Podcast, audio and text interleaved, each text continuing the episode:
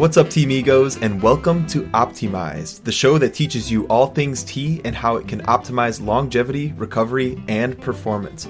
My name is Vince LaPalusa, and I am your host and guide on this tea journey. And today we are talking about the Tisane hibiscus. So, we're going to dig into three topics today. First, the history and some unique historical facts of how hibiscus has been worked with. Uh, number two, the unique health benefits of hibiscus. And number three, any tips and tricks for you to enjoy hibiscus at the best possible experience and have just an amazing cup of hibiscus tea. So, without further ado, let's dive on into some unique historical facts about hibiscus. So, hibiscus is a beautifully tropical, bright, and colorful flower. It's uh it makes a tea that is super dark crimson and red and just absolutely remarkable. The flavor is typically very tart, uh, a little sweet, a little sour. Awesome, just just wonderful, and it has a beautiful history from all over the world because hi- historically, or hibiscus is native actually to Southeast Asia um, Northern Africa, Southeast Asia, like Thailand, Malaysia, China, and uh, Mexico. Although nowadays it's grown all over. Frankly, I'm in, I'm here in Minnesota, and I was just walking through a garden not too long ago over the summer, and there was some beautiful hibiscus growing. Amazing. Um, yeah, so it's it's a plant that has native to these more tropical areas, but grown all over the all over the world at this point. And it has many unique and historical uh, uses. So, one for for instance, um, it's actually the national flower of Malaysia, and the Malay people medicinally in the in past and in historical references typically used it and worked with it as a medicinal practice to treat venereal disease, um, reduce fevers, and painful eyes. Not entirely sure what that means, but painful eyes. And it was also used as an expectorant for bronchitis. In Chinese and Indian cultures, they would work with hibiscus to actually darken their hair. If you've ever brewed a cup of hibiscus tea, you'll see how dark and crimson this tea can get. And just imagine, I mean, me, I got blonde hair. Imagine dipping my hair in this tea, it would dye it. And um, it's also been worked with, it's also known as the shoe flower because in many cultures it's been worked with to dye your shoes black. Again, just having this extremely dark property to the tea itself. Uh, the actual, if you look at the actual word hibiscus, and you spell it out, it's H I B I S C U S. Well, the IBS actually refers to a bird that is held sacred in ancient Egypt. And again, this is a flower that is native to these northern African countries. And um, in regards to kind of the sacred divinity of hibiscus, in the Hindu religion, the red hibiscus flower is the is represents or is gifted to the Hindu goddess Kali, and it's used as an offering for not only her but also the Lord Ganesha. So there's some historical, spiritual practices along with it. Hibiscus is also a very feminine herb, and it's a very feminine flower. So it's often related to feminine beauty and youthfulness within women. And this is a little excerpt from The Witch's Herbal Apothecary by Marysia Miernowska. But here's some plant spirit healing about hibiscus. So, beautiful hibiscus embodies a sensual, creative, feminine, and loving energy, supporting us in dissolving sexual trauma, cleansing and purifying the womb space, and bringing the spirit of her ever renewing blossoms she teaches self love and treating oneself as sacred. A great ally for healthy boundaries, she opens the heart and has helped many women reconnect with their sexuality, sensuality, and innocence. Cooling and hydrating in the summer months, she replenishes us and makes us feel like a goddess. So, frankly, I kind of hope it works for for me as a man as well because that's beautiful. And and a, a wonderful testament to this this herb hibiscus. And it touches on a few of the sexual and aphrodisiac type properties of hibiscus, um, especially the heart opening, which we'll get a little bit into with the health benefits of why it's actually a, a heart opener for the chakra, the heart chakra, and stuff like that. But it actually grows as in a few different varieties, as in different colors. Um, there's, let's see, four different colors of hibiscus that, that it grows naturally as. One is yellow, and the yellow is typically represented as good fortune. The second is pink. Pink would represent friendship, and this is stuff that you can gift to people. So if you gift them a yellow a yellow hibiscus flower, it's for good fortune. If you gift them a pink hibiscus flower, it's for friendship. Purple, a purple hibiscus flower would represent intellect and intellectual property, meaning just like you want to gift it to someone for to boost their intellect. And then finally, red, which is arguably the most Im- not important, the most uh, common, is one of love and passion. Again, going back to this aphrodisiac and sexual desire slash fertility and just this kind of this kind of herb. Um, and finally, kind of another historical use slash reference of hibiscus is it's native to Hawaii as well this this tropical landscape and it's actually the state flower of Hawaii as well. And if you've ever been to Hawaii, a historical use for women in Hawaii was that they would take the hibiscus flower, and if a woman would place it in her left ear, behind her left ear, it would mean that she is in a relationship. She is either married or has a significant other. But if she has it in the right ear, that means she is single and willing and looking for a relationship. So, men or women, check that out in Hawaii if you're native to there. So, going back to the aphrodisiac type properties, the heart opener, chakra type properties, scientifically, it kind of actually makes sense if we look at some of the health benefits associated with hibiscus. Uh, one of the main health benefits associated with hibiscus is how it actually benefits our heart and how it benefits the whole cardiovascular system itself. There was a cool study done.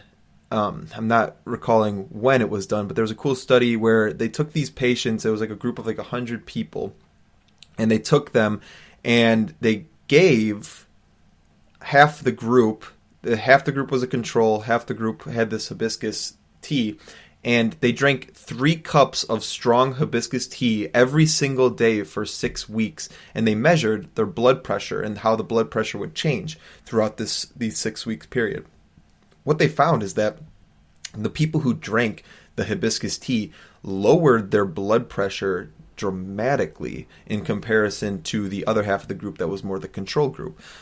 So it shows that there's this this inherent physical benefit to hibiscus on the heart. And again, this this ties back to the heart openingness of the heart chakra and just the heart itself and expressing love.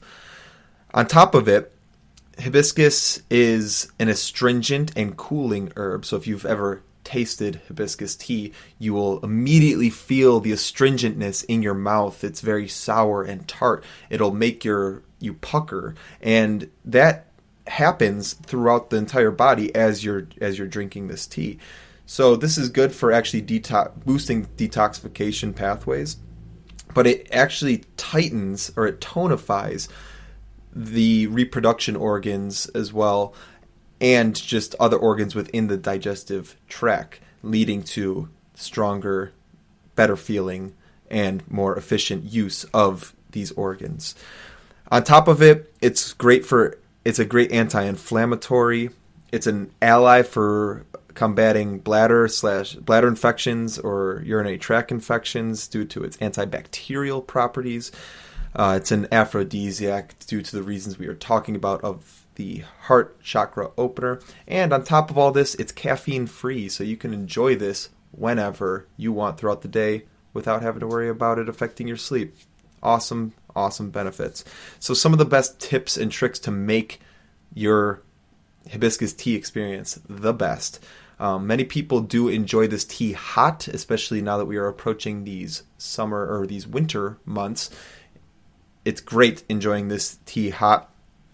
But frankly, I find it to be some of the best cold, especially if you don't like it to be super tart and you prefer a more sweet tea. If you brew this tea cold from the get go, so you actually use cold water and you steep it in the refrigerator in this cold water for 18, 24 hours, what happens is it slowly extracts all these nutrients and all the flavors and color. So you actually will get a less colorful tea, but still it's beautifully red. You'll get a little bit less of a color that not that dark crimson, almost blood like red, but it's much more sweeter and smoother. It doesn't bring out that that sharp astringent taste that you would get if you steeped it hot. Now, if you did steep it hot, I'd recommend steeping it at about 180 to 200 degrees Fahrenheit for about like 5 to 10 minutes. That's going to get the most out of it. There you can go longer than that on the steep time and even hotter than that. But it's I don't know. I don't like to one it's like why why wait that long with the steep time?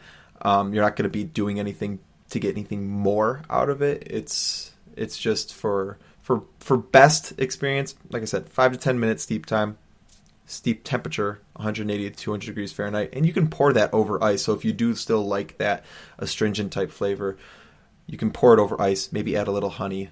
Mwah, chef's kiss, amazing. I also love blending this tea with many other herbs. And when I say blend it, I mean just mixing it with other herbs to complement the flavors, complement the functionality purposes. So some of the flavors that I really love to blend it with are ginger, lemon peel, elderberry, schisandra, other fruits. Uh, it's great as like a mulled wine almost, where you can just combine it with some of these cinnamons, some of these other, especially again, we're heading into these winter months, some of these warming type herbs. You have this cooling herb of hibiscus. You can add it to these warming type herbs like ginger, like cinnamon, and it can balance out leading into these cooler months. Uh, if you're looking to actually work with it as a heart opener, I love, love, love, and again, this is adding it to even more of like the aphrodisiac type type herbs. And we'll get into another episode on on this one, but I love adding it to cacao. It gives you that. It's like if you've ever had a cherry, a chocolate cherry cake. That's basically what cacao and hibiscus combined do. You add a little bit of honey, cacao, hibiscus, Mwah, amazing. So good. You can share it with your significant other. Have yourself a good evening.